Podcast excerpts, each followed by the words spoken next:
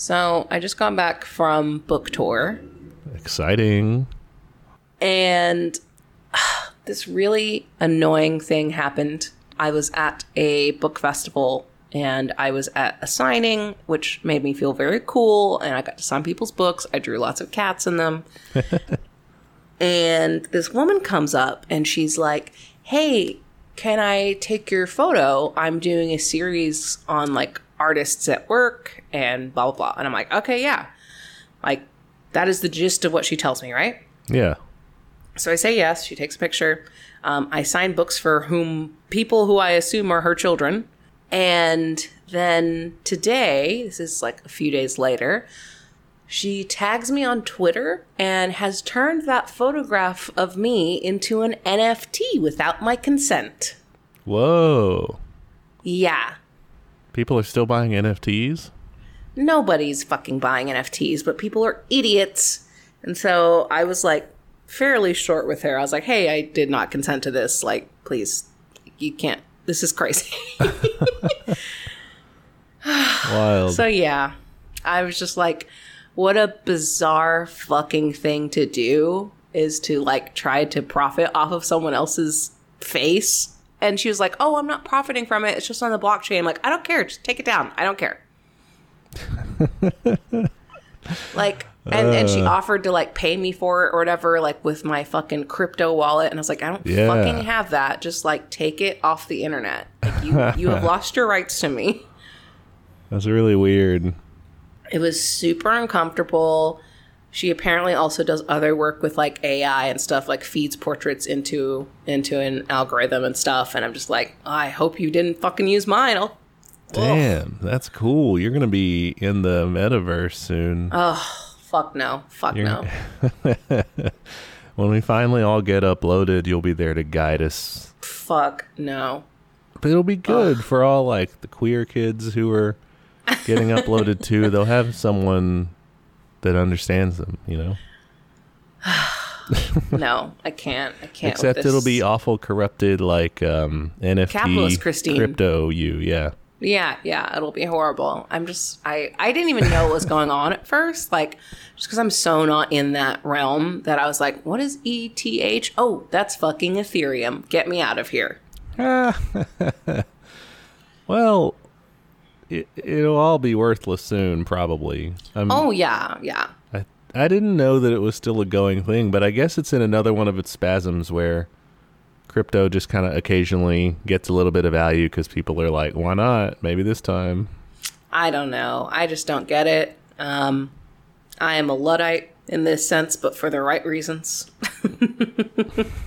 I'm the right kind of luddite in the sense that I think technology is fine, but this one smells bad. Let's see. Oh, it's way up this year. Oh, Yeah, January. Like $16,000 for a Bitcoin. Jesus. And now it's like 28,000.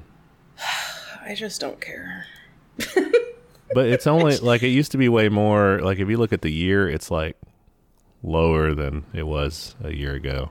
Yeah, I mean, what I what I hated, I mean, I hated a lot about the experience, but like, I felt like I really had to cover my bases with techno babble of just like, I just wanted to be like, no, but I had to be like, take me off the blockchain, take you know, like I had to be really specific because that's the thing. Like, clearly these people don't care about consent, and so if you don't cover your bases, they'll just assume they can do whatever they want. Yeah, that's really weird. It's like, I mean, maybe from their perspective, it's like selling an autographed thing. Maybe, but it's just. I mean, I would try to think about it. Like, would you be this annoyed if it was just a regular photographer selling a print of your image or a download? I'm like, yeah, that's still weird. A print So- would be that's the equivalent because like it's not the original thing. You can't be like this is an artifact. Mm-hmm. They can reproduce uh, you what you have produced, and so it's like what the fuck, you know? I think it shook me because, like, the social norms just were not there. I just was like, oh, this is some sort of cool Instagram. You know, you're taking a picture. I wasn't thinking that I'd have to like investigate further. Well, who knows? You might have other ones out there that you just weren't tagged in. You know, Maybe. could, could already be NFT famous. Yeah, maybe get on the ground floor, kids. Do not burn burn the ground floor and the other floors. Yeah, don't don't waste anything on NFTs. It's stupid, it's capitalist, it's bad for the environment, it's it's not good.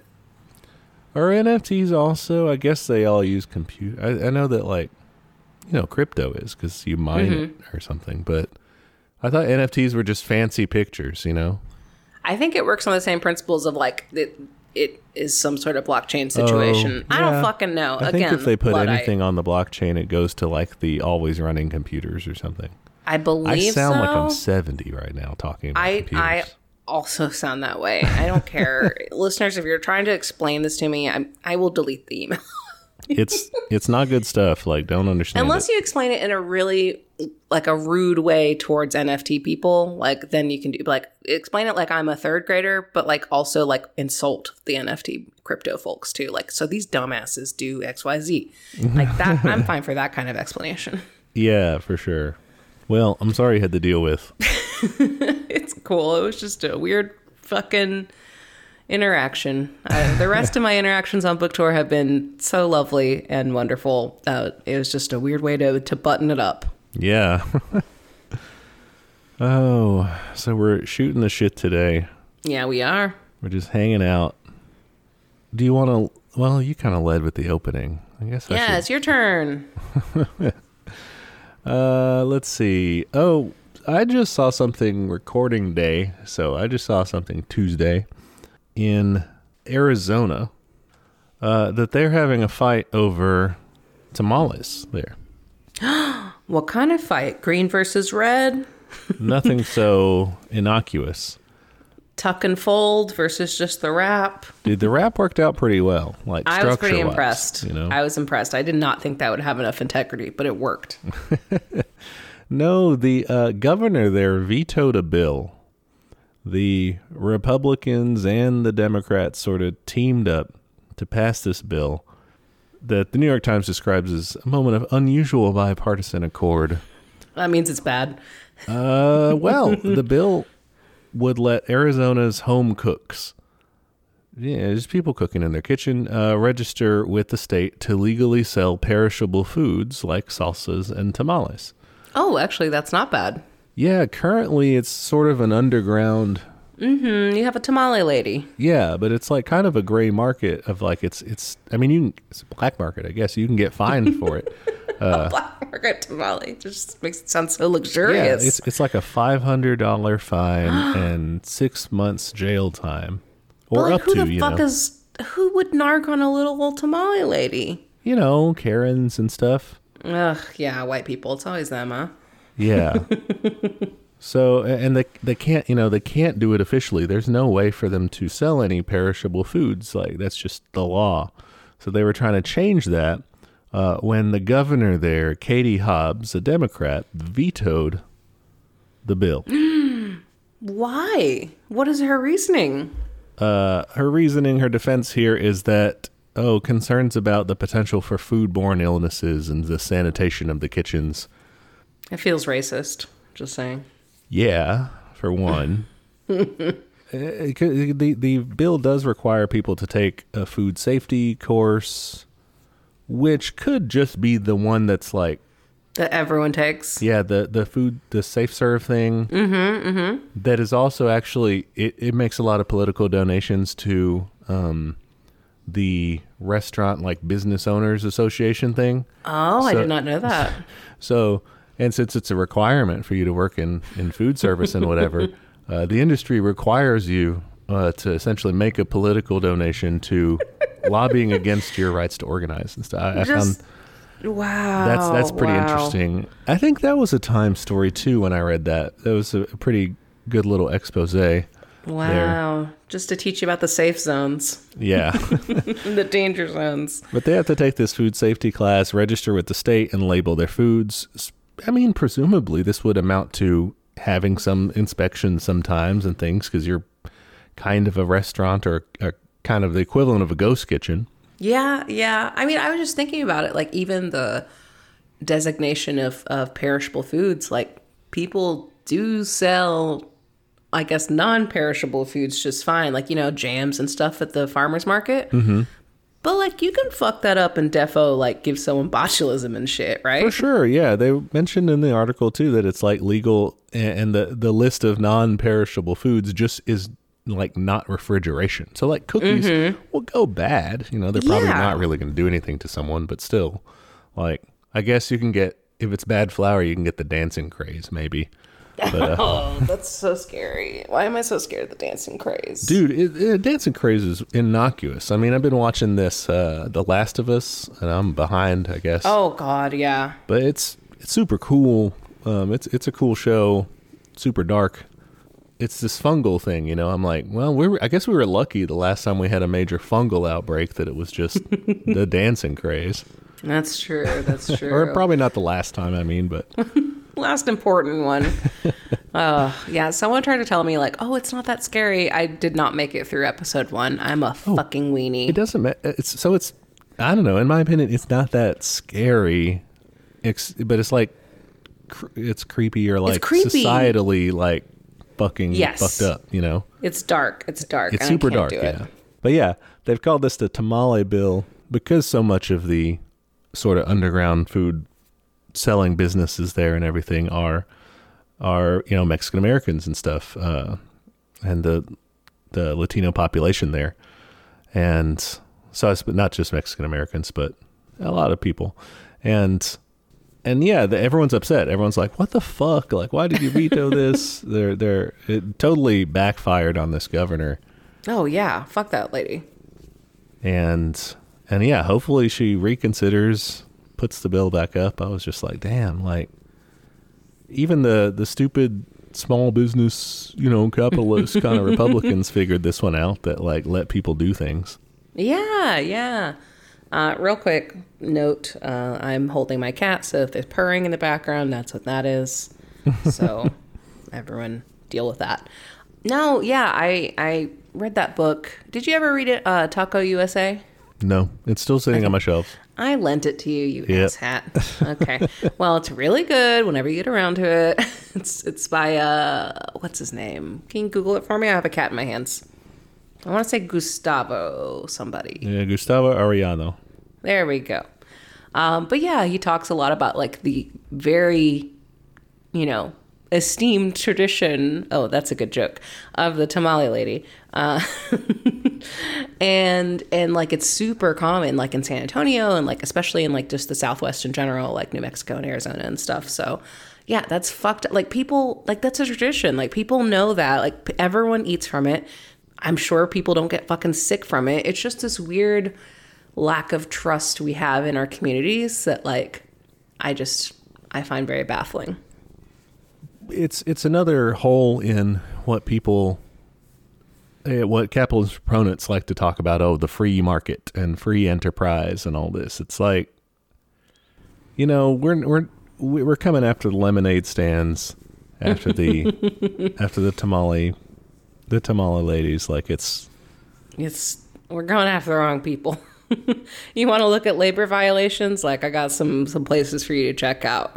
yeah because i mean like this bill would you know add a little bit of cost to them or whatever but you essentially by giving them this license are bringing them under the regulation of the state for all your food safety you know things. So you can inspect them you can do whatever. It's, there's no there's no problem with that but it's it's, it's rigged you know and and that's the whole the whole system like that is built to and you don't you don't I, I think I think that they also the restaurants and shit like that, their lobbying groups and stuff don't want, you know, these very small right now outfits by necessity because they're underground. They don't want them to grow. They don't want more competition in that way and for them to get legit and yeah, it's, that's that's not good for them. I, I could totally see that. Like uh, when you think about that market of of restaurants, I mean, it is such a tight market of, of you know tight margins, that kind of thing. But like I see this in my own neighborhood where like you know it's in the process of gentrifying, and we were talking about what restaurants we thought would do well and which ones weren't gonna you know survive, um, just because we know the rent's about to go up. And um, the one that we like felt good about was the one that had, you know, a couple locations across the Metroplex. And we're like, that sucks that like they have that leg up, that they they have a cushion. And it's just because they have more capital. Yep, that's the advantage. That's uh that's why they call it capitalism. It's rule by capital. It's that's that's what decides it ultimately. But I mean, I don't know. It's impressive to see people still succeeding. I mean, still they're they're still doing this and it's not like going away really, but it sucks that they have to be kind of under that fear of you know, getting prosecuted for it and shit like that. Especially when the governor got lots of support from the Latino community when she was elected. Of course. And of uh, course. this was the repayment. That's crazy. And like, I don't know, like street vendors are just so fucking common in Mexico. Like, I'm trying to, there's no way like every one of those are licensed. And like, I've never had a problem. No, yeah, but uh, I think you were onto something that really didn't occur to me because I'm just dumb, I guess. Uh, that there's an element of uh, there's a racial element to it too. Of we know kind of the communities that are involved in this. You know, it's the same reason people make stupid jokes about Asian restaurants and stuff, and they're like, "Oh, what about watch out for the cats here" or something. yeah, yeah. know. And don't drink the water, that kind of nonsense. Yeah, that's what reminded me of it. Is people, you know, they're like, "Oh, you're going down to Mexico. You gotta watch out." Yeah. and- Ugh. It's it's normal It's and fine. fine. It's you know? fine. if anything, it was way better. Yeah, Ugh. yeah. Upsetting. Upsetting. I, I am Team Tamale. if you're down there in Arizona, you can do some old fashioned bothering your representatives. Yeah, just Stuff. call her names. Yeah, It's fine. Call her names on social media, bother your representatives about it, whatever. Do that. Let people do things. It's not a solution. I mean, we want to abolish the whole market and stuff, but while we have it, I mean, let people do what they need to do to survive. Yeah.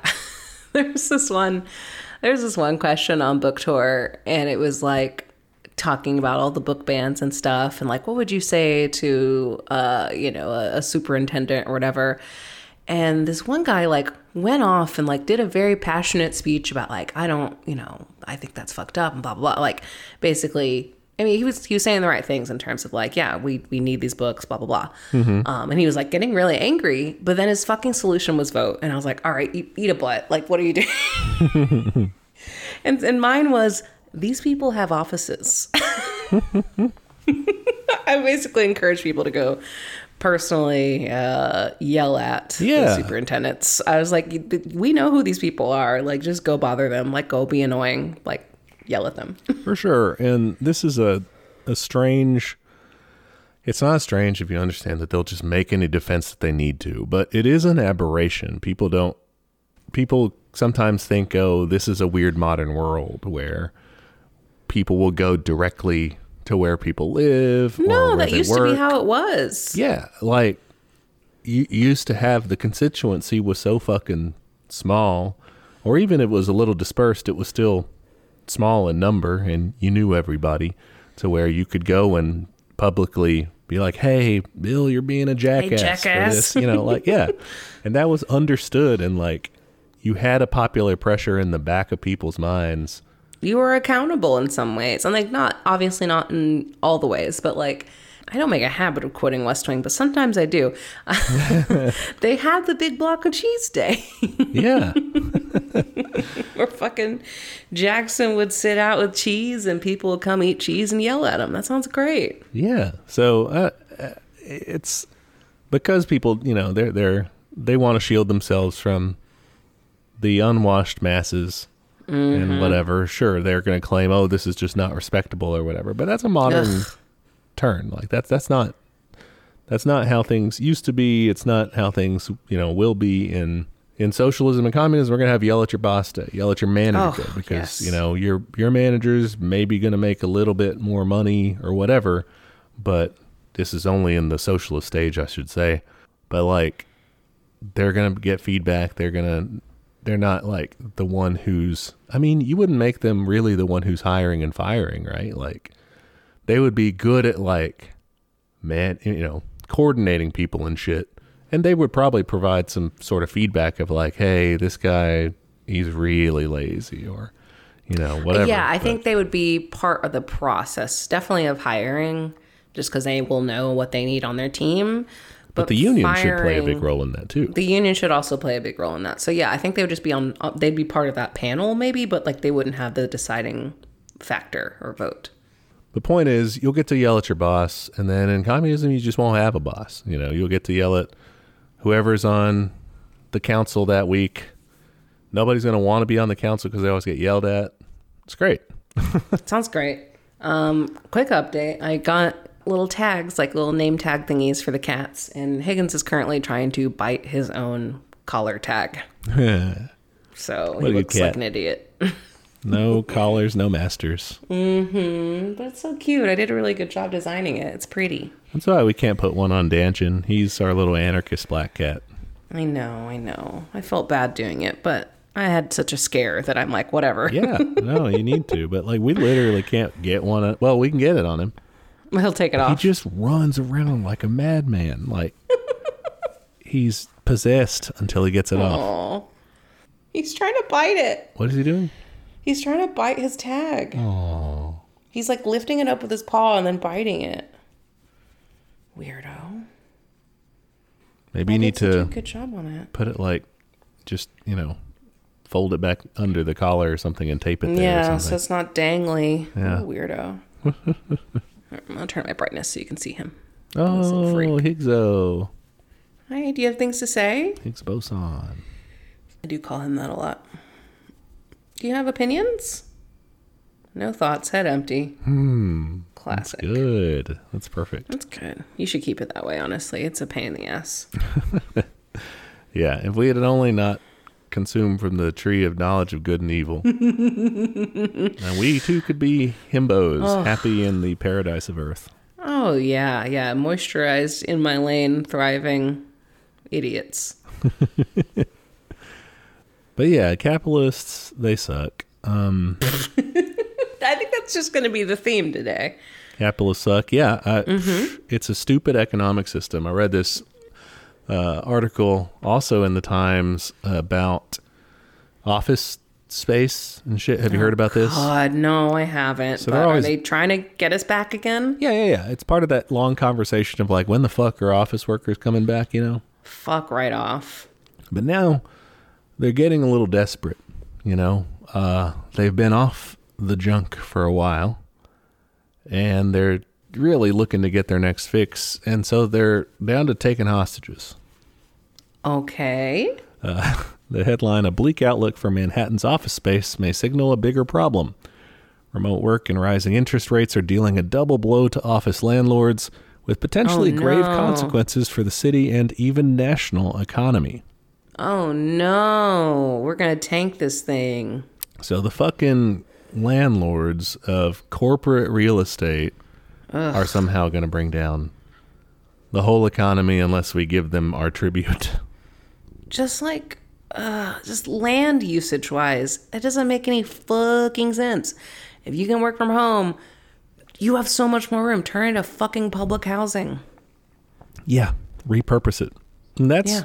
what we would be doing, right? In a sane society, in a socialist society, we'd be looking at this as a problem of adjustment. Of like, oh, well, we have different needs now. We need to figure out what we're going to do. figure that out. Yeah, but we're not like. Uh, I mean, we're we're trying to figure out how to meet human needs, versus the stupid way we do it now of trying to figure out how can we still make money while sort of solving this problem. I guess you know. Kind of as an after effect. Yeah, or like adjusting it to where even if the problem's not solved, we we make money. That, that's the main thing. and, you know, we don't care about the rest of it. No, no, we're not in the business of solving problems.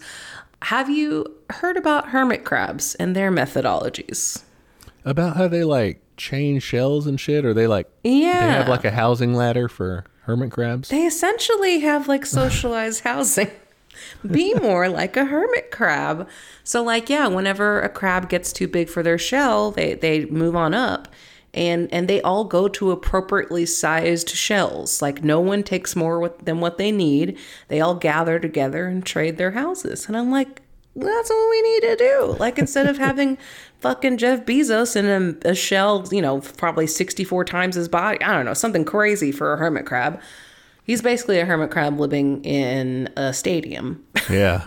but I feel like that's partially in there to be sciency about it. Well, Ugh. actually, uh, I bet it's like their body feels safer, more. Mm. secure in like a snug fitting shell, you You know? probably want a good fit. It's like getting the right pair of jeans. yeah, you don't want to be in a tent, you know? Okay, okay, fine. The metaphor doesn't hold up. But it's cute and it's good. And It's cute should and it's good. we should be more cooperative, sure. And we should, you know, I don't know. My point with this one is like solve it socially and look at look at what we have and say, okay, do we want to, you know, subject everyone to the threat of starvation and homelessness because Uh, these few guys aren't going to get to make as much money as they want, and so they're just going to, you know, sell everything off for what they can. See, that's the thing. When you have economic crises, is people say, "Oh, damn, you know, people are jumping off of the skyscrapers because they lost all their money or whatever." But the actual investment bankers and shit, like they sold all their Yeah, stuff, they're fucking fine. They're fine. and they took a little bit of a loss that they're going to write off on their taxes next year, and it's going to be okay. Yeah. and and they are directly causing the stock market crashes and and all the economic indicators going down. When the line starts going down, it's because they, you know, bailed. They hit the they dumped ejector all their shit. Yeah, they they got out with what they could, and it didn't really super hurt them. And we're left holding the bag, which is now we're jobless. You know, now we're struggling to find a, find how we're going to pay rent, right? And that's who we're expected to say, oh, but hey, we need to keep feeding these guys. We need to keep giving them their Mm-hmm. money and their profits so they don't wreck the whole thing. They're gonna wreck it anyway. They don't fucking care. Oh yeah, I mean, who makes a ton of money when these crashes happen? is people with money sitting in the bank waiting to uh, waiting to buy more stock when it's cheap. Truly. Ugh. But yeah, that was sort of a a ridiculous article, and they're all like, "Oh, it's it's terrible, and we got to get people to work, and it's just so desperate." It really is. Like, I just, instead of fretting about that, I mean, I'm jumping forward in, into commune times, like, assuming there would be still some version of work from home labor, probably less of it because a lot of it's nonsense. True. I'm totally willing to say that. As a member of the As work a, from home class, I can admit, I'm not like the most efficient worker. That's for fucking sure. Uh, I don't believe. like you yeah, work yeah. like you should that's that's part of the labor repertoire when you're working for a capitalist when you're working for the bad guy essentially like work slower like to be less efficient it's Take good your fucking time. When we're in the commune, now I want you to work a little bit harder. yeah work but for I yourself still want you to have a good life. Two things can happen. But yeah, like I- if there were still some, I, I don't even think we would have work from home positions. I think it'd be like you work a few hours doing that, and then you go also like do shit in the you know in the food production area or whatever the fuck you know. yeah i mean you would have some people specialized to that or people limited to that Um, Maybe, yeah. If you're like, you know, really like a fucking super smart scientist, like, yeah, you probably should like do that all day. yeah i mean but it'd be more holistic if you're able to be able to do kind of a variety of things both for just your your brain staying active in different ways and training different skills and in like just physical you know yeah no we would definitely not have as much Bullshit. Yeah i mean probably Bullshit more people jobs. would get to work from home in larger capacities but like also just less you know you do like you said you do a Mm-hmm. little bit of that you do a little bit of this you probably have two part-time jobs the equivalent of it but like But less they're overall. chill. Yeah, they're chiller, so you probably work the same amount as like a normal part-time job. Once, well, well, once we're to like, once we're past the whole siege state of having to defend ourselves against the imperialist dogs, but, but yeah, no. Overall, our goal is it's easier for you. It's more laid back. It's more enjoyable. It's more You get to yell at your boss. it's more varied and yeah you get to yell at whoever's in charge that week you know that's another thing is you'll have people with managerial skills But you also have just some that's like, you know, whoever once you get enough experience in that job, basically anybody could be the manager. And so it's like, well, we'll just have this guy be it this week, and or maybe the workers just vote on a manager for the week, you know, something like that. Totally. You should be able to elect your boss. We're gonna turn this into like every other week utopian hours. Apparently, we're I mean, I'm okay with that. I need it, honestly. uh, we'll have to crack down harder on the theory and stuff. In the, the other yeah, in the weeks. other weeks, like okay, got no no utopian talk this time. okay, I have another note. As someone who has recently traveled what feels like the length and breadth of Texas, even though it was not that. Good God, I want a high speed rail. That would be nice. It seems like they're only doing like bad guy versions of them with like Tesla or something building them, Mm-hmm. but it would be super cool. Supposedly they're gonna do one between Dallas and Austin, but I said I'll believe it when I fucking see it. And I had to explain to Kyle, I was like, you know what happens? These people, companies buy up these plans and then run them into the ground. Like, that's what they do. That's what happened to public transit in America. I, I'm with you. Is that I doubt that it's going to happen anytime soon.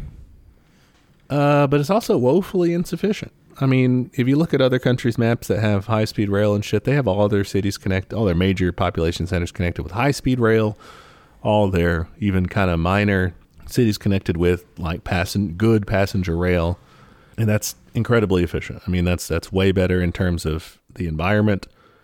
That's cheaper. It's not insanely cheaper, really. It's it's still pretty expensive to book high high speed rail. Um, I think unless you have like the the passes The pass. shit. Yeah, yeah. Uh, But but it's, it's- also comfy. it's comfy. it's convenient. Uh, there's so much more room on one of those than on a on a plane. Yeah, or even a car. Like, I mean, we were talking about like the whole drive, you know, pretty much every drive we took was like, God, imagine if we were on a train. Like, we could be doing crosswords because I don't get motion sick on trains. I don't know why, but I don't. So I could read, I could do crosswords. Sorry, my cat is tearing up a chair, so he's making some cool sounds. Uh, a lot of cat action today. Sorry, y'all. I'll, I'll post pictures of him as usual.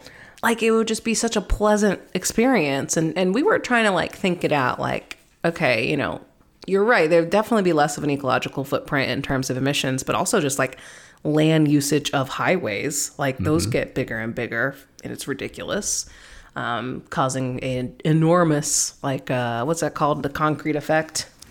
Uh, concrete jungle, maybe. Yeah, yeah. We're like, you know, it's it's, hotter because we have just fucking concrete everywhere. Yeah. We were talking about like, you know, definitely it'd have to be pretty whole whole cloth, like jump in, like you were saying, like have a really robust system, because a lot of small towns rely on like tourist traffic. So you would you couldn't just say, okay, it's Dallas, Austin, Houston, we're done, or whatever, you know. Like you would have to build out enough so that you would still have some stops in the smaller towns. Yeah, that and you have to get people because there's already so much traffic from the smaller cities to those. You know, you have to get people there. to me again we're doing a lot of metaphors today maybe that's our, our title is, is metaphors of capitalism it is i think driving and driving culture is one of like the perfect examples of what a, a- an individualist culture can do to people because it is all of us making the decision well this is more convenient for me i need to go to this specific place and, and saying like i want to control how fast i go. I want to be in my own bubble. We are, we are very much atomized in that sense. Um, I, I want to control you know the music the air whatever. And i you know i get to decide when i leave and when i arrive you know? Yeah, very Lone Ranger sort of, you know, on your own. And it's got these it's got wide-ranging consequences, right? I mean, urban architecture or uh, like urban sprawl sort of thing, all this.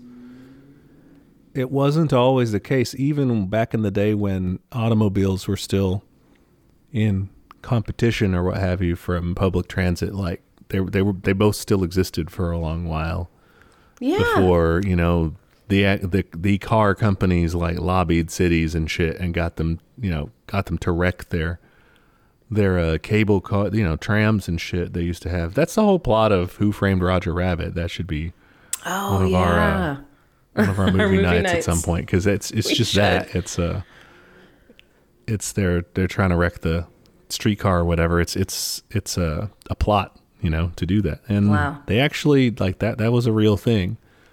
Yeah, I remember reading that in the um, I think it was our eco socialist episode. That that whole plot by like what was it like Shell and Exxon and shit to just be like, hey, uh, I'm gonna run this public bus company into the ground. yeah, I just it's so upsetting, and and and that's what I hate too is that like I think as someone who does live in in a city proper, I'm not like downtown anymore, but people will will try to guilt you over it. It's it's to me feels a lot like the just vote argument of, of voting with your dollar, that kind of thing of like, oh well, we need more people to take the public transit, and I'm like, that's not the like we're working uphill, like like. Do you not know the history of how that happened? yeah. That that's not a good solution. I mean, if it's available, take public transit. But our public transit is just like underfunded. It charges too people too much money. Uh, it's so it's stratified in that way. It's not. It doesn't cover enough places, especially here. We have such a paltry Oh, yeah.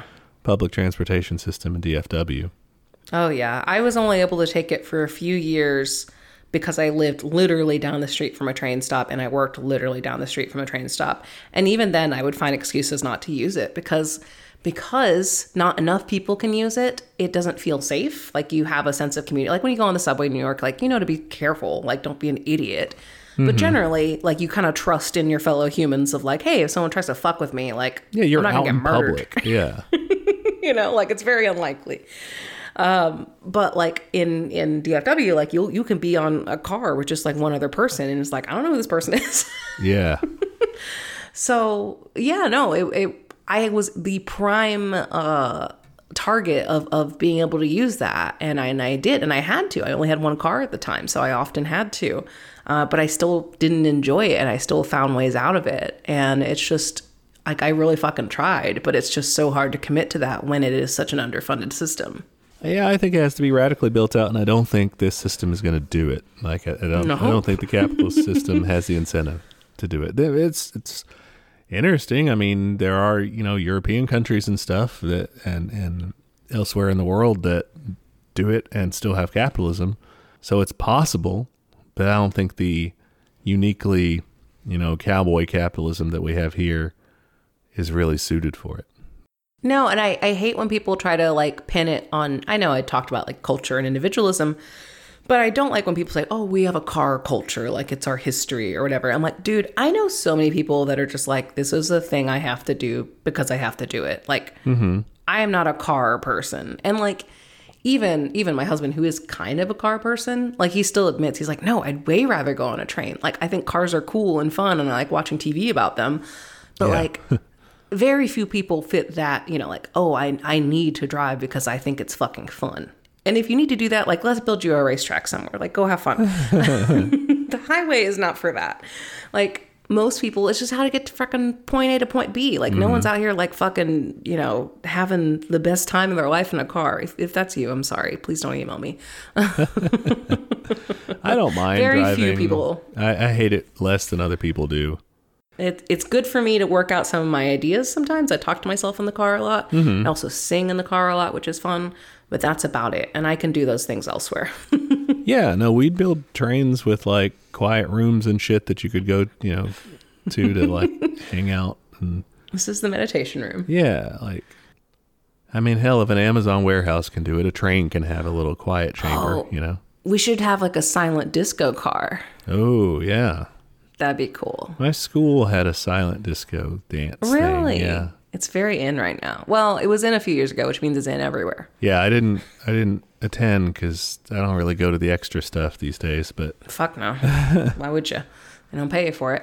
I I saw like a, a, a his, a- this is a funny phrase, a historical GIF. but it was a GIF like, like, overtime showing, thing. Uh huh. Okay. Uh huh. Time lapse of of our railroad maps. Like we used to do this, and like yeah, it was for freight, and it was for you know, it was not. It was there were passenger trains though. Yeah. Like it wasn't only freight, and like that's how so many towns came to be was the railroads. Like why don't we fucking do that again? Just do it again. But that was also a almost it wasn't state directed, but it was state funded. I mean, that was like tons and tons of money, you know, gr- land grants and shit to the railroad companies. Incredibly corrupt, also. Oh yeah, and I'm not saying like do it again, like in the terms of like yeah, exploit Chinese workers and and kill a bunch of people. Yeah. I mean do it again, but better. Yeah, but I mean, I, I think it'll take the people taking power. You have to make the system radically different for that to work.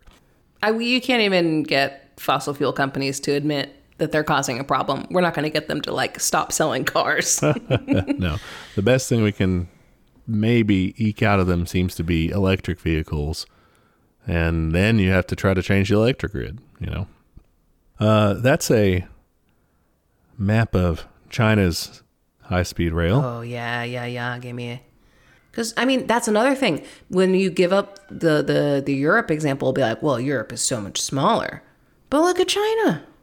It's fucking huge, and look at all these fucking stops. All the blue is The fast ones. we'll put the link in the notes or something, but um, Yeah, yeah. super fast, which is above 300. Wow. That's so that's you know the real high speed rail sort of thing. Mm-hmm. Uh, I think in France they called it the TGV or something like this. Because we we took that when we were over there for part of it, and Germany has the same sort of situation too.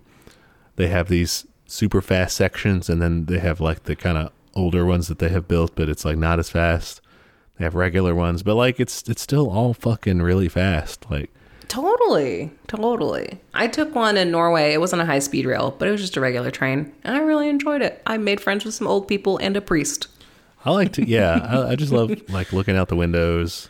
It's you can see so much stuff in comparison Yeah. to a plane. Uh, plane's cool too in terms of that, but It's only cool at the beginning and end. yeah. But it's just it's neat because you're a passenger. You, like when you're driving, you notice some stuff, but you don't notice everything because you're fucking driving. Yeah, yeah, like because we kept switching, and so like one person would just be like baby animals, like, and the other person would have to like look and miss. So saw a lot of baby cows. It was great. It's baby cow season.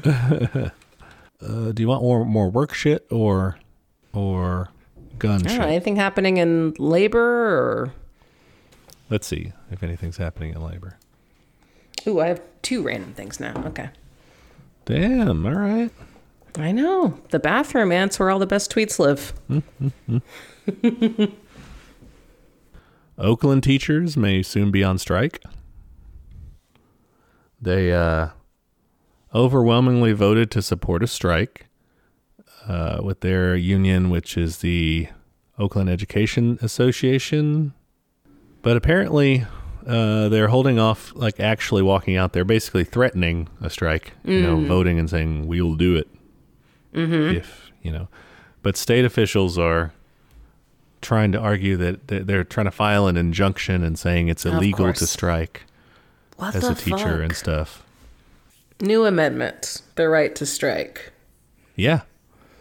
I mean that Please. if we're if we're working with something as outdated as the Bill of Rights, sure, we should update it and and do that in the meantime, you know. Right? Yeah. The, that's okay. If you have enough popular support to get the right to strike as an amendment, uh, just Keep get going. rid of it. Keep going. Just you need. You don't even need the fucking constitution anymore. Just, just, just tear the whole the whole thing down. Throw the whole man out. Like you're good. Because that's the last fucking thing they'll ever give us. If teachers end up walking out this spring, it'll be the third time in just over a year. They had a wildcat strike at the end of March. Because they're also having school closures and shit because of enrollment and different things. And people are protesting against that. Uh, in this particular one, it's something about negotiating, but I'm trying to find out what. Very secretive. Uh, in Oakland, the union's 3,000 represented teachers and other classroom staff have demanded an initial 23% raise, as well as more student supports, full funding of the reparations for black students resolution, climate controlled classrooms for all students. Well, fuck, it's Oakland. I would assume so. And much yeah. more. Uh, more counselors and social workers, as well as class sizes down to 20 in in kindergarten through third classrooms, and at, Jesus at most 30 in academic high school courses. Oh my god, thirty. That's so many children. Yeah, my biggest is 29. That's huge. Yeah, luckily it's a good group. Like they actually They're pretty fucking not the chill. Yeah. I mean, I put them in a good seating chart. This so it's sort of on me, but Yeah, you did a good job. Luckily, I'm really good at my job. Uh, wow. I mean, okay, can we talk though?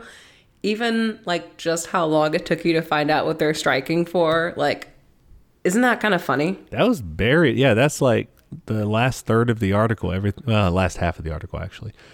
But yeah, it's it's all about the the conflict sort of thing and and oh there's there's this and oh there's this many strikes and finally we get to what are they asking for you know That that's the second part.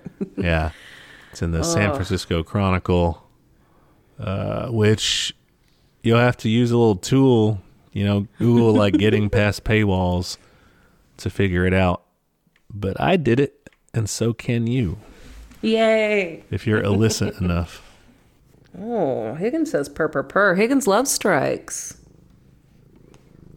higgins that's very good What's next?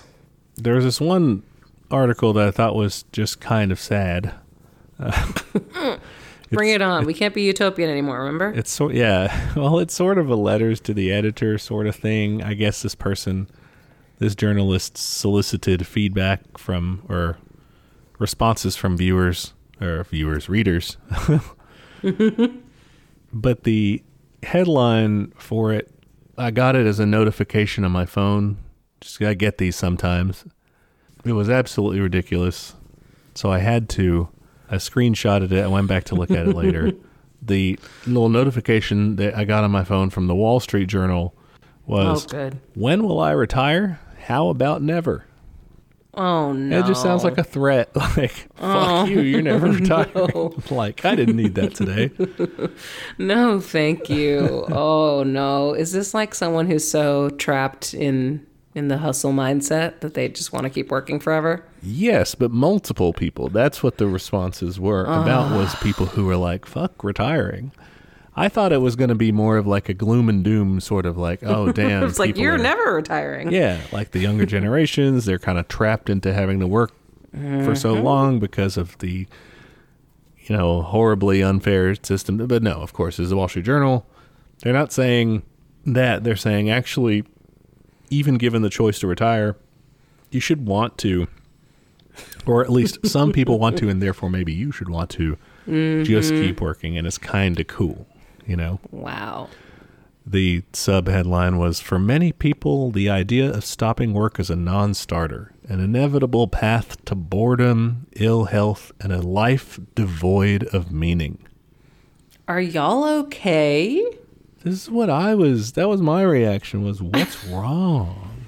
You only have work in your life? How's your how's your life? It's so sad. That's And really sad. Kind of pain, you know, and, and they have varying degrees. You know, some people are just like, oh, it's it's kind of exciting, gives me something to do, and you know, different interests and things, and I I enjoy it or something like this. But others, it's like like this one guy says, uh, a guy named Mike.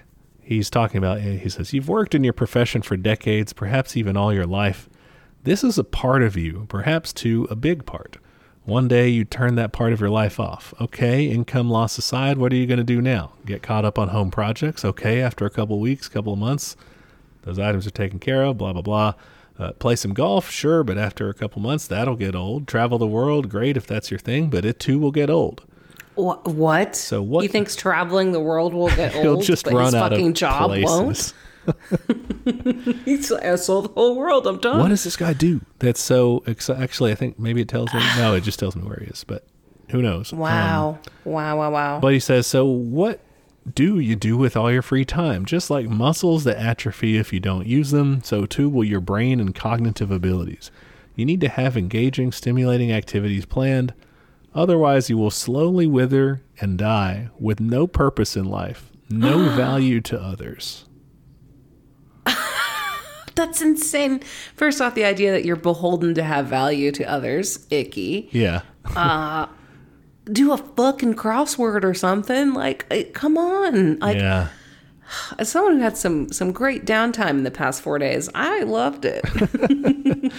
and there's so much i don't know this yeah you're right the no value to others like the nazis would call those useless eaters Uh, but Traveling the world would get old. yeah, I've been there, seen that every place ever. Like this dude has not seen place. all the cities in his state. You know, There's no fucking way. there's just so much out there and people would be freed I, I, don't know. I think retirement's like one of the few exa- retirement and being a kid are like the some of the few and be, being in college if it's paid if you're not working some of the few times you have so much unstructured time to pursue your own interests and kind of grow and figure out you know what you like to do try out new skills work on new skills you know develop like there, there's all this freedom and yeah, there's going to be some boredom. This guy's super afraid of boredom, I think. I think our culture is very afraid of boredom. Yeah, I would agree with that for sure. we talked about that on the last shooting the shit Mm-hmm. and i i don't know i was getting this question a couple times like oh yeah how do you cultivate creativity and things like that like i think you have to have boredom to do that i think you and even in terms of like you know i didn't really start poking around at gender and stuff till i had a lot of fucking time in my hands and like i think time is a thing where time alone and time downtime is so important i just i don't see how that could ever be construed as ter- terrible Yeah, it's Ugh. That person is lost. yeah, it's I don't know. It's a b- bunch of people talking about how they're just going to work as long as they can. They like it. Um, And like it's fine to like what you do, but I just I hope these people also like are setting aside time for themselves and it sounds like some of them are not.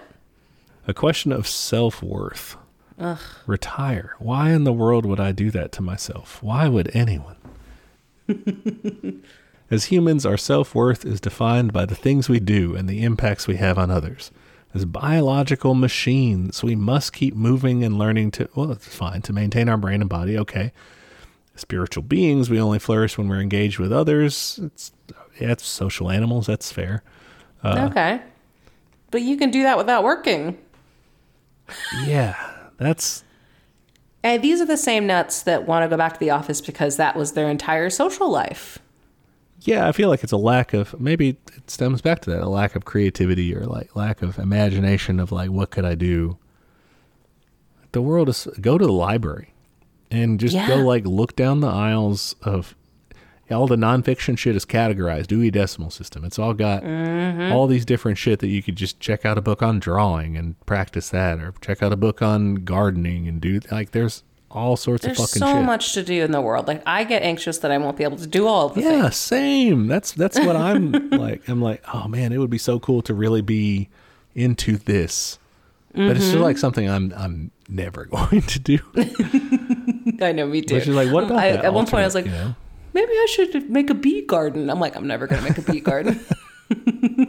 I'm also kind of scared of bees, so I don't think that's a good plan.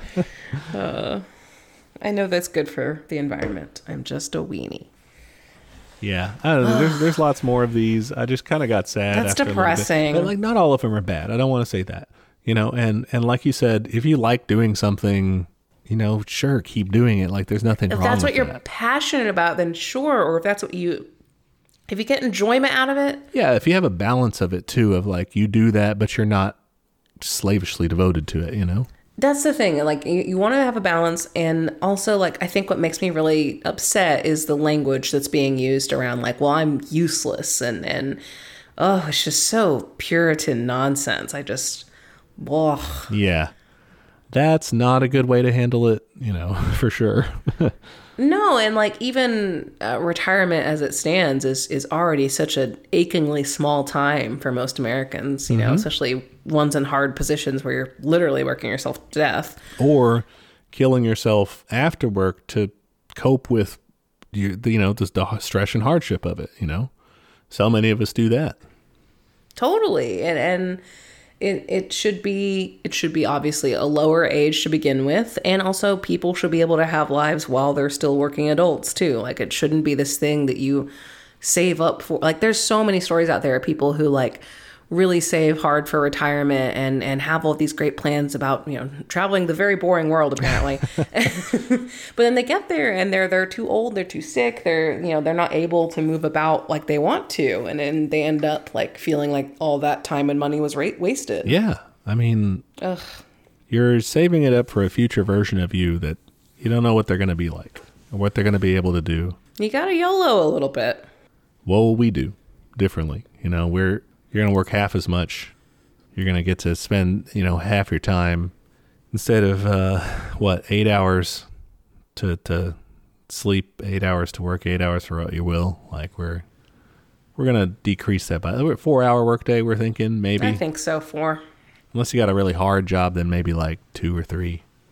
yeah yeah lots more time to enjoy and you're still going to retire early you know and get to do and maybe you won't have as much like in the especially in the early days as much absolute ludicrous luxury but like you'll still have nice shit Yeah, yeah. Like you'll be comfortable. You'll and I think more importantly, like you'll have that time, which to me again is the most precious resource.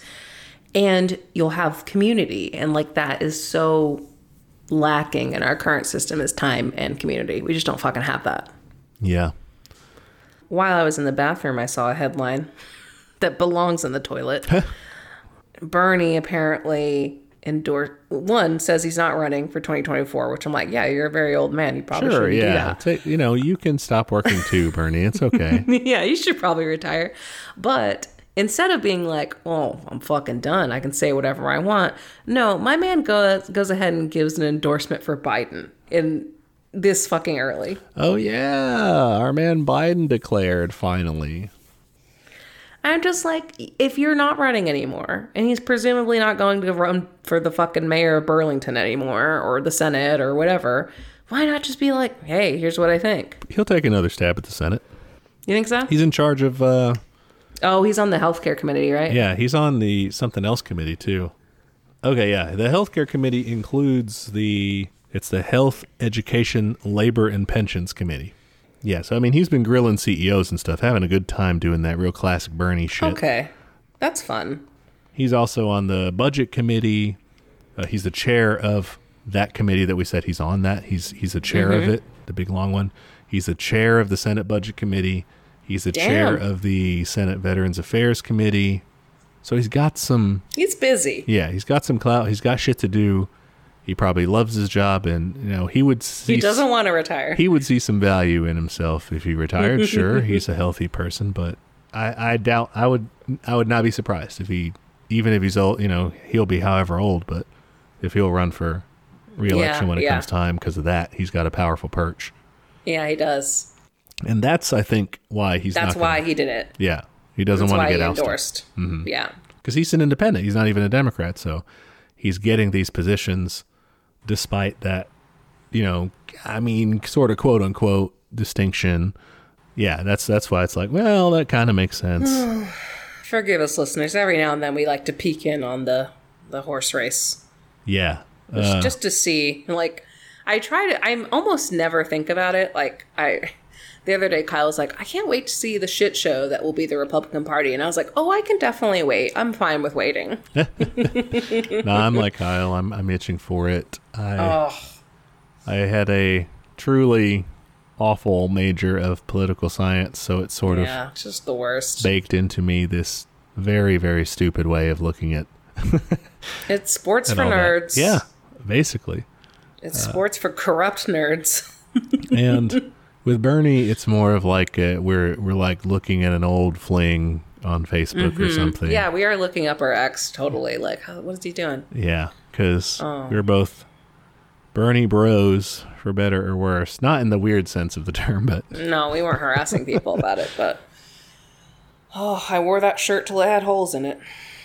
yeah. I mean, in a better world, he would have been part of a better movement. You know. A better, a better slow. You know, that could have been a slow lean to you know, not save us from ultimate destruction, but you know, get us scooching in the right direction.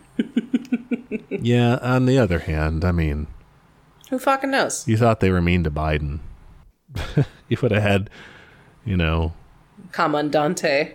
Yeah, but you, you know, with all they would rile you up on cable news, you would have had people taking shots on them and stuff. I Oh, mean, for sure. You'd have to be getting a, like a mecha suit. yeah, Voltron Bernie. yeah. I'm into it. But uh, that'll be a mess when that all shakes down. It's gonna be nasty. My uh, initial inkling is that Trump will end up being the default pick for the Republicans. I think so too. I think he's got the sort of the same dy- well, it's a completely different dynamic, I should say, but there's a kernel that remains, which is, early, you know, in his past run, he was shitty, and everyone was like, "Damn, he's shitty," but he would still get like twenty something percent, like every time, and everyone else, you know, was there was like thirty other guys trying to do it, so he just kept getting his steady number, and people yeah, kept falling like he's out. done that before. He's done that before. you know? Yeah, so it's that that part there. I think is probably going to end up pretty similar. Is he's just going to be the longest standing, least bad option, or I mean, he's still just going to be a shitty option, but he's the longest standing. so Ugh, every time I poke in there, I'm just like, what? What am I looking at? Like, I, I did you hear about the Don Lemon thing? yeah, Don Lemon's out, Tucker Carlson's out. Yeah. So I watched the interview that Don Lemon got fired for. Oh, he got fired. I I just knew he like had to. I don't know. I assumed it was sort of a firing. It was basically a firing. I mean, you can make it sound nice if you want, but he's like, yeah, my agent told me. Like, nobody talked to me directly. like, he had no idea it was coming. Like, yeah. So it was a firing. And he was, what's the guy's name? It's the guy who's in charge of the NRA right now, I think. Who is that? He's this uh, Indian American fella. No, Vivek Ra- Ramaswamy is not in charge of the Oh. NRA, is he? Oh, I assumed he was, but I don't know. He's like a Republican candidate, I thought. Oh yeah, he's just his title is American Entrepreneur, which is another great way to tell if someone is shitty.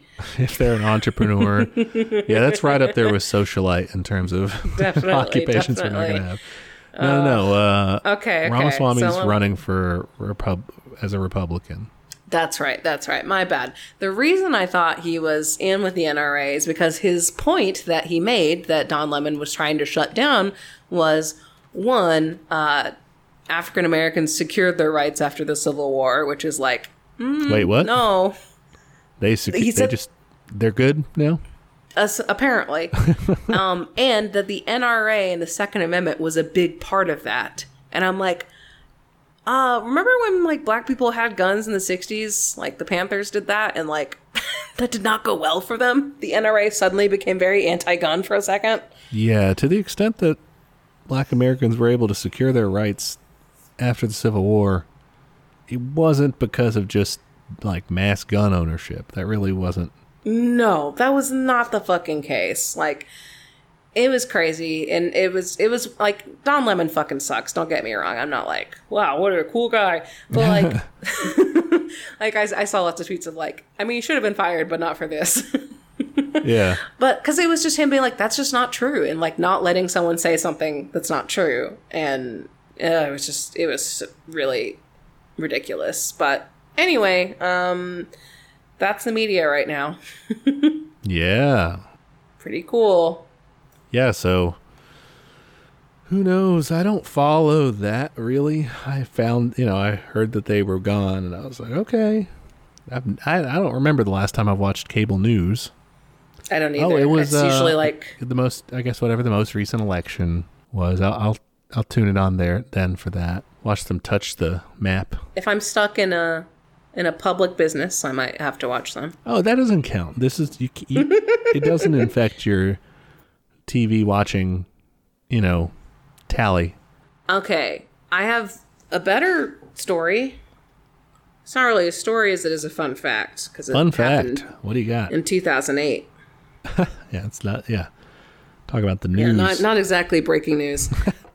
what? If, what if you were like, "Did you know the economy crashing?" it's like you just said something very well Do you know known. we elected a black president? Okay, so this was in response to ah, this horrible like this this like image on Twitter that was like a it was from a supposedly communist account, but they're not communist in my book because the image was of a boot stomping on a trans flag and talking about mutilating children. So, like, fuck those people. But one response, one good thing that I got out of that uh, was surprisingly in the comments section of someone linking uh, to this uh, academic article about Cuba. And apparently, in 2008, their Minister of Public Health uh, signed Resolution 126, an act that assured complete coverage for Cubans seeking sexual reassignment surgeries. So, gender affirming surgeries, the first of any country in Latin America to do so, also like America, I would say. Just, it's covered. It's just, you can just do that Wow. Complete coverage. Um, and so 10 years later, Cuba is celebrated as having one of the most open and inclusive LGBTQ public health and education programs in the Americas. Um, and this paper is just basically all about like the, the case study of Cuba and how it became an example of, of what happens when you do things right.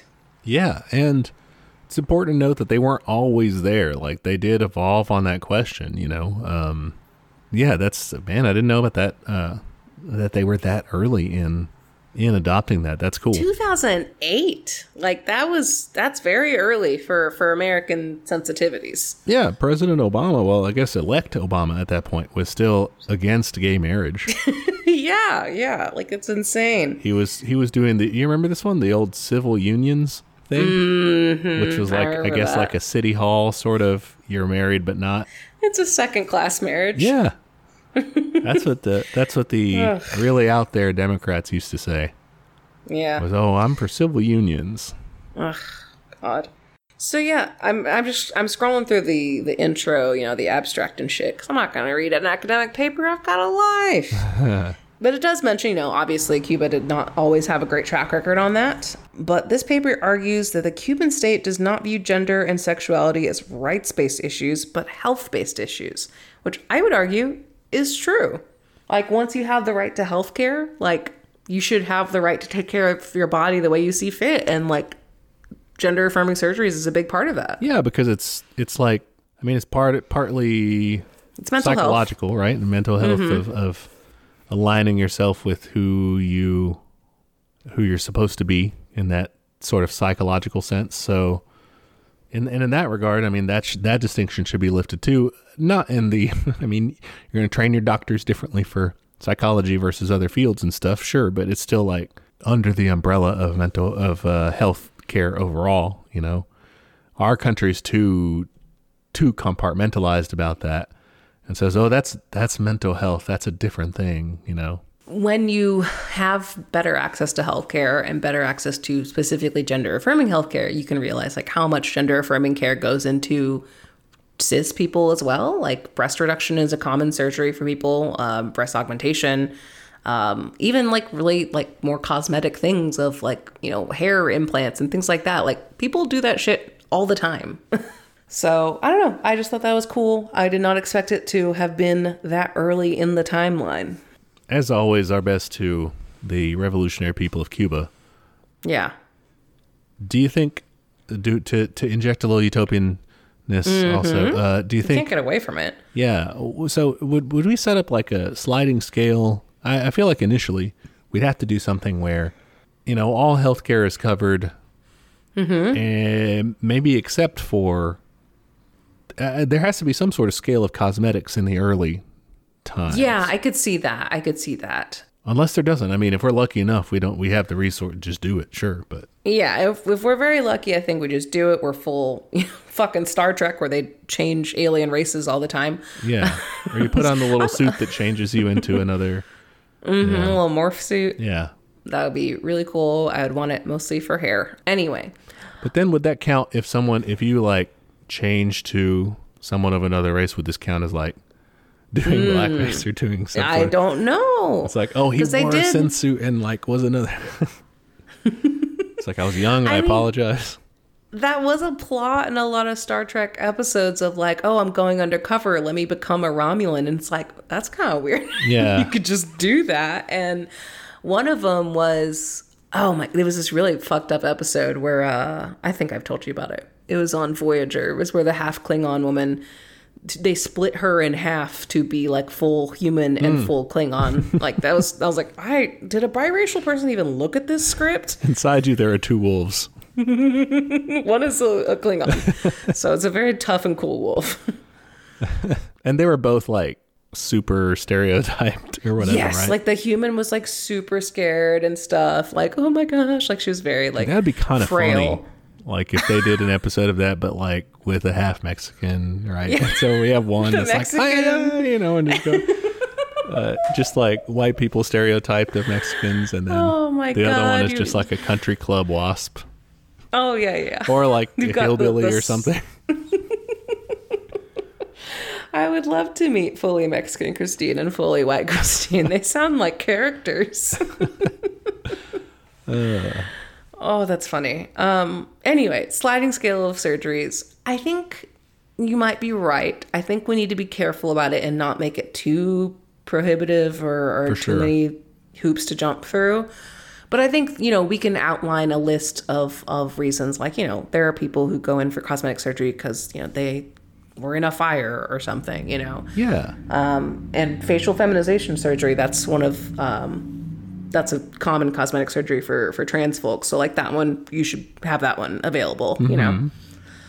But i mean i don't know. I know people come down on cosmetic surgery like in a lot of different ways. I mean i guess i'm for it in the sense of like it's your fucking body. Like you want to do it do it. What i get uncomfortable with is the hierarchy of beauty that is prevalent. But I think a lot of that comes down to capitalism too. So maybe without that culture, the boot is wet. That's the thing. Like, yeah, like I think I've talked about on the show how the the Kardashians, you know, of course, the prime example of cosmetic surgery. you know, they would they were very much appropriating black culture and also black features in a lot of ways of, of they tried to make their bodies like you know this is a stereotype obviously but more voluptuous like larger Yeah. just everything and then the the pendulum shifted and um you know as those surgeries became more accessible they're like oh i don't want to look like poor people so they took them all out everyone just went like just just flattened out The Kardashians did. um a little bit not like excessively I don't- but I don't follow them. you don't keep up with the kardashians I don't. No, I You- i like how you avoided I did. it. I. uh, you, thank you for noticing. But- i've heard that's a trend is is that a lot of celebrities who have gone in for like the bbls and whatever are taking them out because they want to look elite and so they're trying to make themselves look different somehow That's I don't So- know if this is a folk mythology or not, like folk mythology, but like a folk uh, etymology sort of thing with language. But uh, I remember reading somewhere that this is essentially what happened with parts of British received pronunciation. Uh, that the upper classes just kind of kept switching things um, on the lower classes to distinguish themselves from it. So they they used to have kind of a uh, like the guy in Princess Bride that's like wov twoo wov like they used to Oh, have more yeah, of a yeah. thing like that and in, like posh accent or whatever like they distinguished just to be different than the poorer people and stuff and the same I thing mean, they with do this with everything, with, with food. well, there was another accent example, I think, in in New York, Boston type thing of of the non rhoticity, uh, not rhotic rhoticity, uh, where you pronounce your R's is a fancy way to say. it. I'm like, this is a rotisserie chicken, Yeah. or what are we talking about? They they they abstained from rotisserie chicken because only the poors poors. that. But uh, I mean, I did eat a lot of lobster. chicken. Lobster used to be for poor people, right? Yeah. And then started serving it on the trains because it transported, and then they, you know, and then it became this elite food. And Mm-hmm. then just, you know, we need to get rid of elites. And when people say that, then, you know, your uncle will say, well, you don't, you know, here you go, communism, starting a bloodbath and all this, you know, and that's not what we mean by get rid of them. No, no. Like, we want to take the elite part out and just leave the human to grow and flourish, you know. yes, And yes. Just uh yeah, we'll just tax that part out of existence or, you know, nationalize their industries. Totally. Like you can be alive. You just have to have it's again, it's just fucking kindergarten level shit of, hey, you have too much stuff. Some people have no stuff. Share your stuff. Like that's literally it's basic fucking shit. That's our thing. That's our that's our concept. Marxism, Leninism, Maoism, uh, teach me communism is kindergartenism. Yeah. and like I don't know, I I definitely like nice things. Like I I'm as fucking Frasier Crane as you can get without being a balding middle-aged man. like what I think about though, like what I try to remind myself as like I'm enjoying a nice meal or whatever it is, I'll be like everyone should have this. And Yes. and you can. Like yeah, maybe you'll have less meat. Like we probably should do that, myself included. But it's it's there is so much excess that I truly believe everyone can be comfortable. Like there's enough. Like maybe you know, there's just gonna be an, e- a leveling of the playing field, and I, I think people get so worried that they're gonna personally go down in status and in, in comfort, when it's like there's a whole echelon of rich people that we don't even fucking know about. You know, like not to sound like a crazy conspiracy person, but like there's people out there with just this fucking mansions upon mansions. Like there's enough. I think you're totally right about that. Numbers wise, this is billions of people in the global south with astonishingly little. That's true. That's true. So while I think the majority of working class Americans won't see any of, I don't think you would see a reduction in your standard of life if you were to, like, I'm, I'm just picturing the situation where we just literally equalized everything tomorrow.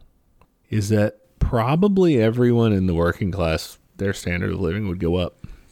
When you get to like middle, upper middle class, and mm-hmm. and definitely any of obviously any of the the capitalist class, Yeah. So are you think, thinking like kind of homeowners and white collar workers, like those kinds of folks like us? yeah, I think that there would. Well, okay. I mean, that's fine. I, I can think have you would that have less luxuries. You you would have fewer fine. luxuries. So you'd you'd probably still have the same kind of personal belongings, maybe, but Mm-hmm. just less of an opportunity to to really go all bougied out, right? Yeah, yeah. I'll eat less steak. I, I, you know, I travel less. That sounds great because you know what? I like know that my fellow humans are taken care of. That sounds lovely. And you'd have so much more provided too. And I guess for some people, this would be a distinction as well. Uh, healthcare, people like to complain, oh, they have to wait in line and stuff in Canada and whatever, but everybody gets Like healthcare. as if I don't have to wait in line here. I have to wait like a month before I can get into my doctor's office. yeah. Well, rich people have what's called concierge doctors. So they don't have to do that and they would lose out on that, you know, and they would they would be put on the same, you know, public health plan as everyone else. At least there wouldn't be algorithms automatically telling them no. But uh, uh, but otherwise they would kind of, you know, from that perch they would be kind of knocked down. But the healthcare they would get would be free. They're they're paying out the nose for that concierge experience. I'm sure. That's true, but you got to understand for most of these people money they almost don't It, think it about it. ceases to be an issue. Truly. Yeah, but who Yeah. cares what they think? Honestly, Yeah. fuck that. we're talking to you guys, There's and you more of us than more of yeah, than them. it's going to be better for you guys. You know, Yes, yes. But anyway, what the fuck were we talking about? Surgeries, I think. and social. Oh yeah, yeah, the surgeries, and and I think if you boiled it down, most cosmetic surgeries would end up with some sort of psychological impact, at least, if Yeah, not full yeah. on, you know, rest of your body health, because it's not a sep. It should be a complete separate thing, but you know. Yeah, no, I, I think for me, what I would want to keep an eye on in terms of that is like, I think bodily autonomy, absolutely fucking go for it. But I think we would have to do some, I think, I don't, I don't even know how you would do this. I don't know if it's on an individual level or like a counseling level or what of, of ensuring, because beauty standards are so seeped in capitalism and the patriarchy and racism that like, I think it's important to be aware of that and to like talk to people about that of like hey like why do you feel like you need to do this and things like that when it is just a, a quote unquote pure cosmetic surgery? Like obviously once the boot dries out i think fucking go for it. Like is your body enjoy. But like it is such a hierarchical system right now. Like you know like you hear about the you know the algorithm preferring videos over over photos and also pictures of people over over images of, of nothing or you know of objects and still images Yeah, I've I've seen YouTube thumbnails and I've been on TikTok. So yeah. you've been on so like I, I was talking to a friend about this the other day and they were like yeah it's kind of fucked up i'll see some of my friends say like oh i'm posting my face for the algorithm and i want to say why do you think it's your face that does well? you know, like, do you think it's maybe because like you're white or you're thin and you know like you are the kind of person that programmers you know algorithms aren't aren't these opaque neutral forces like people built them and people have biases Yeah. So- that makes sense. You're you just it's just it's icky then to think about how like our images are uh, going full circle commodified yeah. And I think you're right about the the boot eventually drying out. But Mm-hmm. people, I mean, in that society would have uh, counseling, and and yeah it's a possible policy we could implement, depending on if the masses wanted it. But maybe it would be more of a vanguard party thing, saying, "Masses, you need this." Is a universal, like, not in the sense of universal uh, opportunity to go to a counselor, but maybe everybody needs some fucking just yearly check-in even you know just as a baseline of like you doing okay okay yeah or Cool. something. I feel like that is going to be a pretty traumatic transition. yeah you know, the- you're gonna have the a lot of people losing their quote-unquote fucking value of life or whatever Yeah, and the reformists will say, "Oh, it could be, it could, it could happen really, really calmly," and that's great. But good luck homie if it doesn't, you're you're gonna have a lot of shit to deal with. You're gonna have, yeah, people having lost their entire life value. I don't know. I think people could benefit from that, even in just our non-revolutionary society. People could. I know, I know. I, I'm so curious. I, I think I saw a smidge of this somewhere online, but like, listeners, if you know of any like Marxist counselors, I would love to pick their brain or just like read about that. Like, that would just be such a radical different approach. Because we've talked on the show before about how fucking neoliberal counseling is of just like, oh, it's all up to you. yeah, what you kind of need is like a sociologist slash therapist because then they could bring that angle to it. You know, essentially context. Yeah, the sort of uh, Marx is pretty frequently cited in in sociology, actually, uh, Marx and Engels, and and so they can take that sort of angle of like, well, man's a product of his you know environment, and this sort of like, what are the social structures that are pushing you in this direction, and that I think for most people at least for most of you guys listening to this, is, is more of a clear eyed view of what's actually happening uh, rather than putting it all on how best can you cope uh, with a fundamentally unfair world. Yeah, yeah. Like there's so many times where I feel like I'm lightly explaining communism to my therapist. of like, okay, well, and But it's, good. It's I mean, it's fine, you know, and it, it helps. I'm not saying it doesn't help. Like I'm very grateful for it. I don't think I'd be nearly in as good a place as I am today, but it is still it still absolutely has its limitations and it can be frustrating. And yeah, again, it, it is it is all it is harm reduction at this point, and it's important, but could be better. Yeah. Um, there's one more thing I had in my brain. Oh well, it's gone. Empty, You lost it. brain. Was it a bathroom brain. idea? or was it on cosmetic surgery? Um, no, I don't think so. Um, oh, I did have like one very small point because we're talking about rich people trends. I think I've talked about this before on the show because I love talking about food history. Of they did that with with spices too. Oh, yeah. They were the graham cracker motherfuckers. They were like, you can't eat that because it's going to boil your blood. That's why those hot blooded Latins are always fighting each other and shooting their pistols off. And mm-hmm. I I guess that's Speedy Gonzales, but um, yeah, no, that and that, and then they were like, we, you know, you don't want to have your libido up and everything. You want to be chaste. Or the British, So eat- you know, with with the Indians as well. Like they did a lot of of that and. Yeah, basically, yeah. As soon as spices became more accessible, the rich people were like, "Oh, actually, I like really plain food." Yeah. It's like, dude, you just got done like fighting wars of conquest to get spice trade routes. Right? And then you're going to serve me the blandest shit ever? What's wrong with you? Ugh. what a turnaround. That one that one was an L for them for sure. Oh, absolutely. I will say, I enjoyed London and I want to spend more time there. But their food was a lot more hit and miss than Paris. Like, I had to do some Googling What you got to do is just get Indian food and stuff. Like get get good Indian food, Pakistani food. I went to a Pakistani restaurant. and I had the best meal I'd ever had. Yeah, that's what you got to do there. I mean, they, they Mm-hmm. I'm sure I w- I'm not picky. I would like a bunch of different shit that they serve up. A good full English breakfast, you know, but I did like the full English breakfast, which I was surprised. I was skeptical about not pinto or black beans at breakfast, but it was still good. Oh, I had one more thing. Uh, it's more of an in memoriam on release date for this. So this Thursday, if you're listening on release date, this is uh, R.I.P. to two real ones. One, Antonio Gramsci. that guy Yeah. with his hegemony. Yeah, that guy. He died in 1937 uh, on April 27th. Oh, okay. Well, you made it sound like he just died.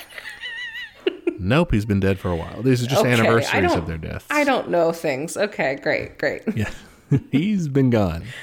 Okay. Uh, he died in 1937 while imprisoned in fascist Italy. Of course. Because, yeah, obviously, I mean, he was warning everyone about this before they came to power. He's like, they're going to come to power and put everyone in jail because they're fascists. They're like, you know what sounds great now that we're in power? Get that guy who Great said we were idea. going to do that. Yeah. but he's great. It's I'm finding it hard to find like his real his, his prison notebooks and stuff like the the real meat of the writing that people talk about. But uh, eventually, we need to do something on the main reading for him, like the cultural hegemony stuff, the common sense stuff, that that sort of We've idea. gotten requests for that for sure, and I'm, I'm very interested. Yeah, once I find the source on it, we should put it on the list. Uh, the other past the death anniversary, not today. Thank you for not panicking. I'm not telling you that I- these guys are about to die on Thursday. No, you're writing a death note in there. Uh, the other one is Kwame Nkrumah oh yeah, uh, from cool. Ghana. He died in exile in 1972 on this date. Okay, all right. Shout out to some real ones. So yeah, uh, you can check out. Can't check out an episode on Gramsci. We haven't gotten there yet, but you can check one out on Kwame Nkrumah. I think it was a bio on him specifically. it was a bio. It was, So- yeah. but I mean, it covers was who pretty was. much the breadth of, of Ghana's his, uh, you know post-colonial history. Check it out. Yeah, All right. Speaking of past and future episodes, what the fuck are we doing next week? I changed it up. oh, okay. Tell me. All right, so I want to talk about Hungary. Uh, I don't know if I'm going to limit the scope to the 1956 uh, like Hungarian Revolution or whatever you want to call it, rebellion. This is the one where you get the term tankies from. Oh, I didn't even know that was a specific place. Yeah. Uh, Okay. so I may may limit it to just that and kind of the background thereof, or I may cover kind of the brief history of the Hungarian People's Republic, one of the Eastern European socialist states. Okay. Yeah. Great. Tune in for something on Hungary. Yeah, I got a little bit of a rabbit hole on it. I'm like, I don't know where, you know, which direction I'm going to go. It kind of lends itself to both. I think I could do a pretty good broad overview, uh, but I could get really into the weeds on this one thing. So, so that's what we'll talk about next. Cool. Alrighty then. Uh, talk to you and our listeners next week. All right, see you then. Bye. Hey there, comrades. Just jumping in to remind you of all of our social media. We are on Twitter at Teach Communism, Instagram at Teach Me Communism. You can shoot us an email. That's teachmecommunism at gmail.com. Any of those places are good to send us an episode suggestion or a question, anything you think would be useful feedback for us, or just your admiration. If you want to admire us in a public manner, and you should, you can go to Apple Podcasts to give us a review. It is the best way to help people find the show. Love when people write and review us. Please do both. We are also on YouTube if that's how you prefer to listen to podcasts, or if you know someone that's the only way they'll listen to podcasts, send them to our page. And we have a Patreon. For five bucks a month, you get access to our notes for each week's episode, including the backlog of notes, which is a very handy resource for up and coming commies. And at the end of the year, all of the funds from Patreon will be given to local mutual aid in the DFW area. So, ain't going to line our pockets. Finally, we have merch. Check us out at TeePublic. You can find shirts and I believe also stickers and magnets and all kinds of fun stuff with catchphrases from the show or episode art, stuff like that. The link to that store is in the show notes, so check that out. Okay, that's all the internet. Join us next time for another episode of Teach Me Communism, where the class struggle is always in session. Bye, y'all.